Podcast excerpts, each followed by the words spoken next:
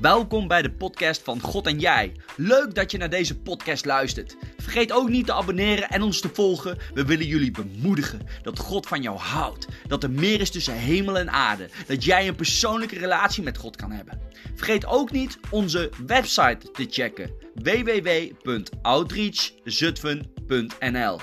Be blessed in Jesus' name.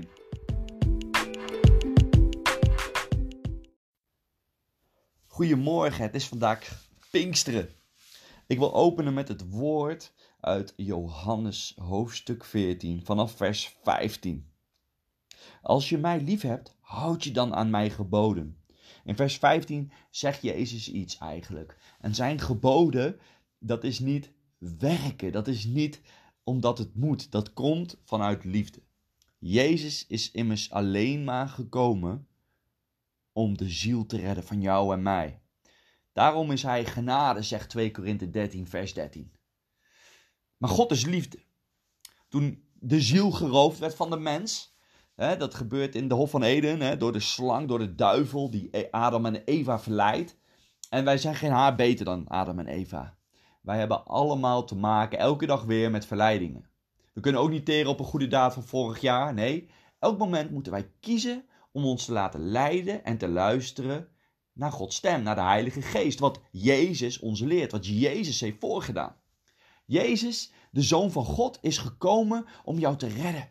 Daarom moest hij alles ondergaan om jou en mij goed te begrijpen. En uiteindelijk ging hij sterven. En nou komt het. Veel mensen hebben vaak, ja, vragen. Waarom is het christendom beter dan elke ander geloof? Want ik hoor en ik zie ook dat ander geloven gewoon mooi is, fijn is, lief is. En daar hebben mensen gewoon gelijk in.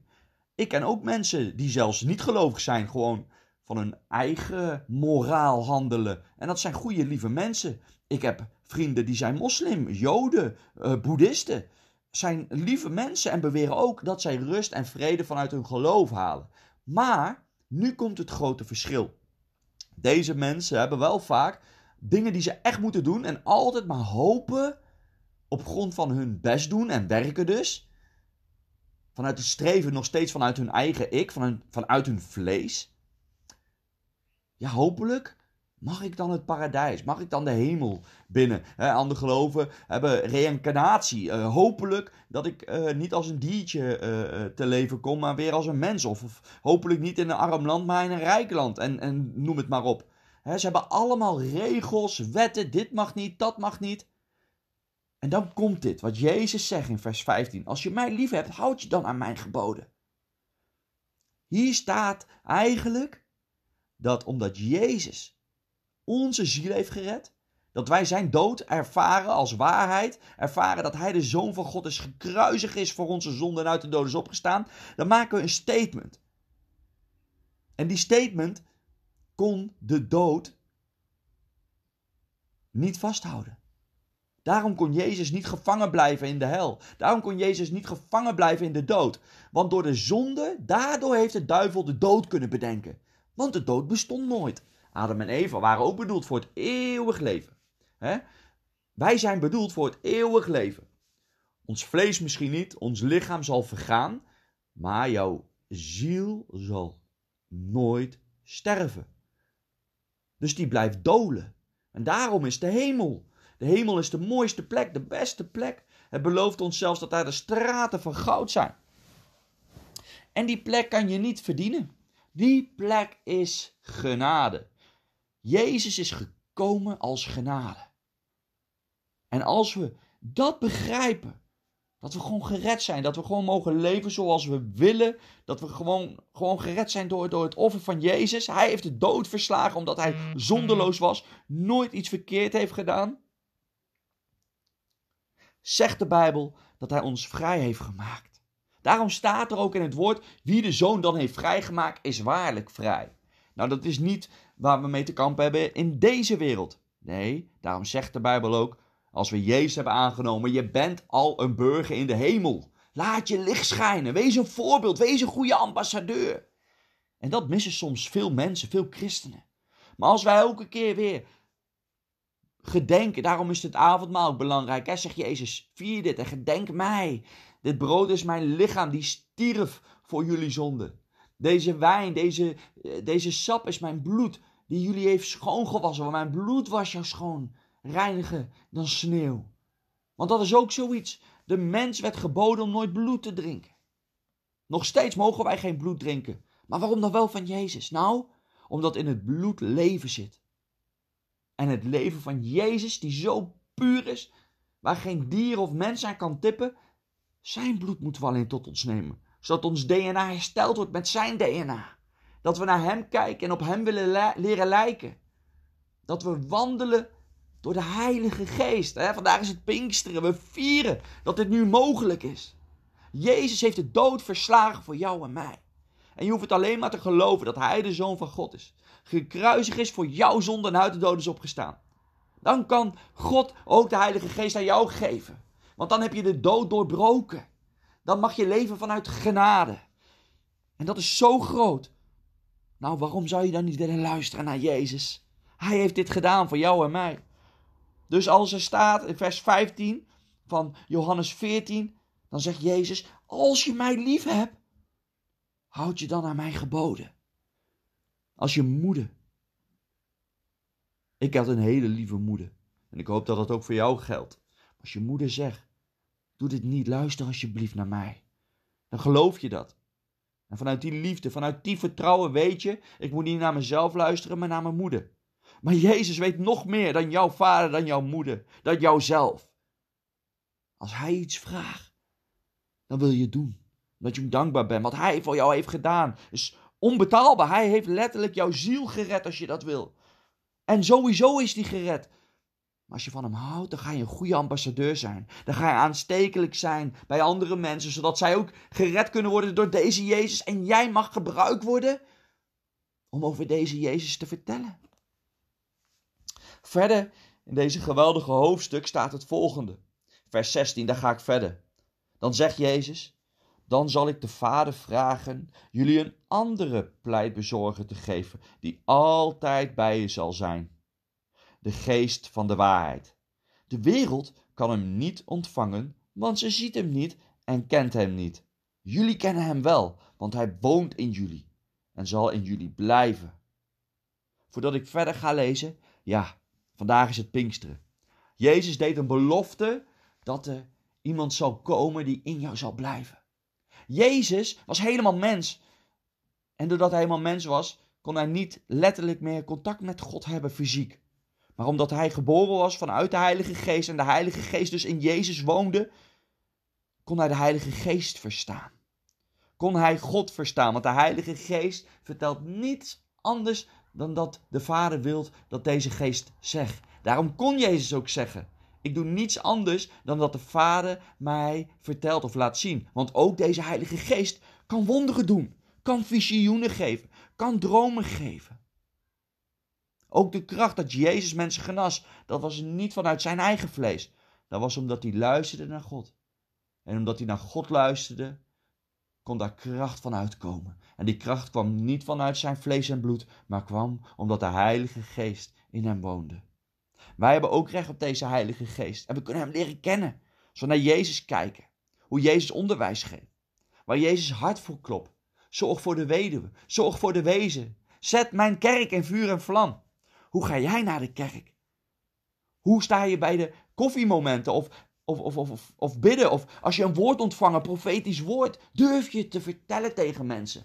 Kijk, het is natuurlijk zwaar en hoogmoedig om te zeggen: God heeft gezegd dit en dat over jou. Mijn advies is: ga naar zo'n persoon toe en zeg: hey, ik weet niet waarom ik dit zeg, maar ik heb het gevoel dat ik het wel tegen je moet zeggen, want ik denk dat God iets tegen je wilt zeggen. Toets dit, hè, want ik weet het niet zeker, maar het zou jammer zijn als ik het niet vertel. En dan kan je het vertellen. En daarna zeg je, toets het. En geloof mij, als jij gericht bent op God, is 9 van de 10 keer dit echt een profetisch woord, die troostend kan zijn. Een woord van hoop kan zijn. Iemands leven weer op de kop kan zetten omdat hij het nodig had. Misschien wel had gebeden, Heer, laat iemand naar me toe komen die dit of dat zegt. En dat, dat God zomaar jou gebruikt door zijn geest, die dat openbaart in jou. Dus laat je niet weerhouden om iemand te zegenen met een mooi woord. Vers 18 moet je horen hoe Jezus de Heilige Geest noemt. Want hij gaat immers weer naar de Vader toe. Hè? Als hij sterft en drie dagen later opstaat, hè, daarom vieren we paas, hij staat op uit de dood.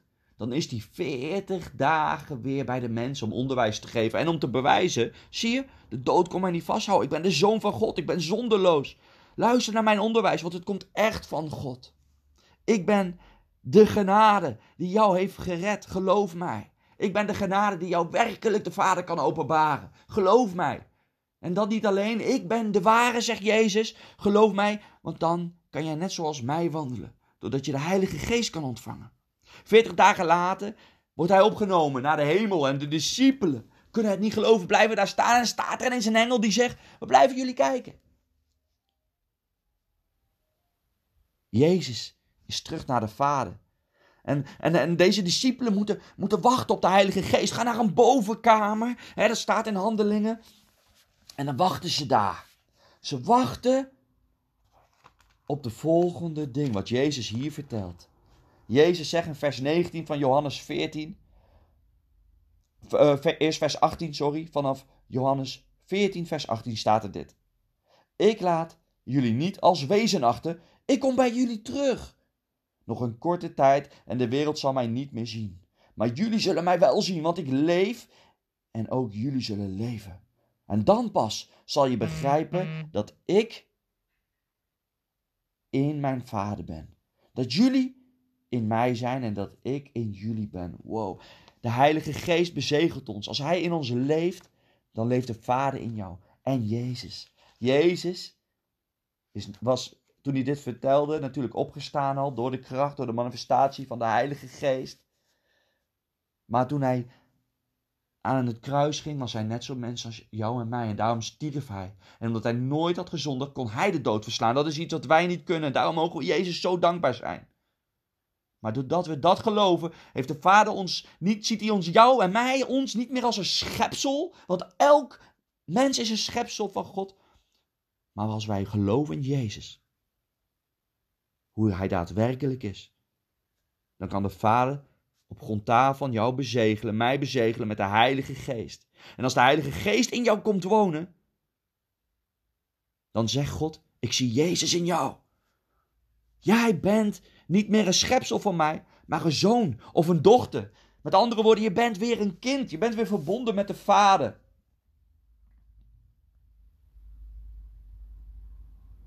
Ongelooflijk toch? Het is toch zo mooi. God heeft dit gedaan voor ons. En dan zegt Jezus, en daar wil ik mee af, af, af, uh, afsluiten, het volgende in Handelingen 1. Vanaf vers 1 lees ik.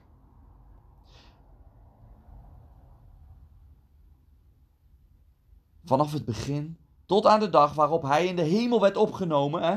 gaat over Jezus. Nadat hij de apostelen die hij door de Heilige Geest had uitgekozen, had gezegd wat hun opdracht was. Na zijn lijden en dood heeft hij hun herhaaldelijk bewezen dat hij leefde. Gedurende veertig dagen is hij in hun midden verschenen en sprak hij met hen over het koninkrijk van God.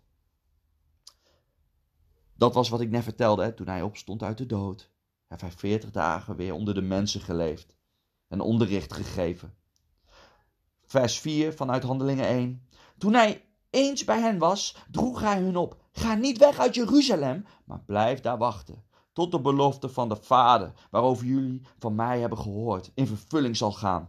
Johannes doopte met water, maar binnenkort worden jullie gedoopt met de Heilige Geest. Dat is vandaag Pinksteren. Wauw, halleluja.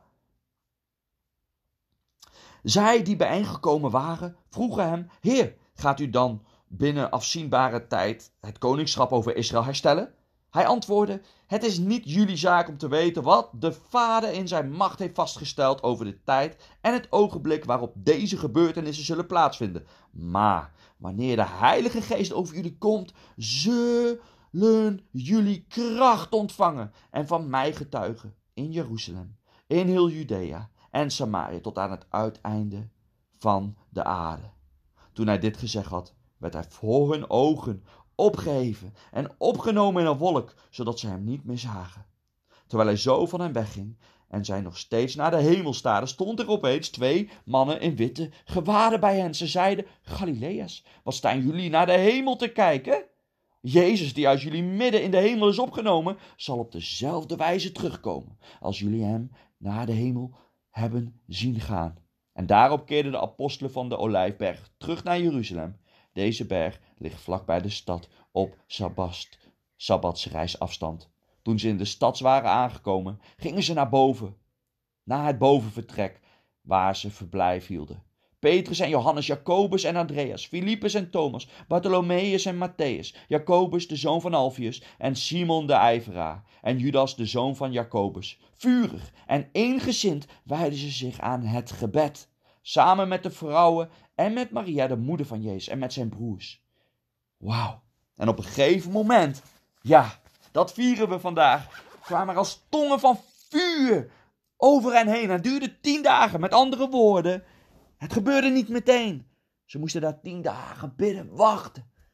Daarom, soms moeten wij wachten. Soms moeten wij bidden. Moeten we niet denken, het moet nu. Nee, soms duurt het even.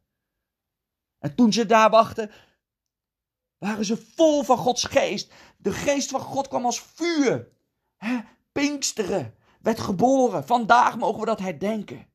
Mijn vraag aan jou is: Ben jij vurig? Luister je naar deze geest? Ik wil kort voor je bidden. Heere Jezus, dank u wel voor deze bijzondere dag. Dat we mogen gedenken van wat ik net heb mogen vertellen. Dat de geest van God in ons is komen wonen. Omdat Jezus Christus is gekomen naar de wereld, alles heeft verslagen de dood en ons heeft bezegeld, ons niet als wezen heeft achtergelaten. Dank u wel voor de Heilige Geest. Heer, wilt u ook ieder die deze boodschap heeft gehoord aanvuren? Dat ze in de gaves gaan wandelen. Dat ze de belofte van uw Vader in vervulling zien gaan in hun leven. Dat ze niet luisteren naar Jezus omdat het moet, maar omdat ze zo veel van Hem houden. Passie hebben voor Jezus. Passie hebben om het werk zichtbaar te maken door hun leven heen. Nog door kracht, nog door geweld, maar door deze geest. In Jezus' naam. Amen.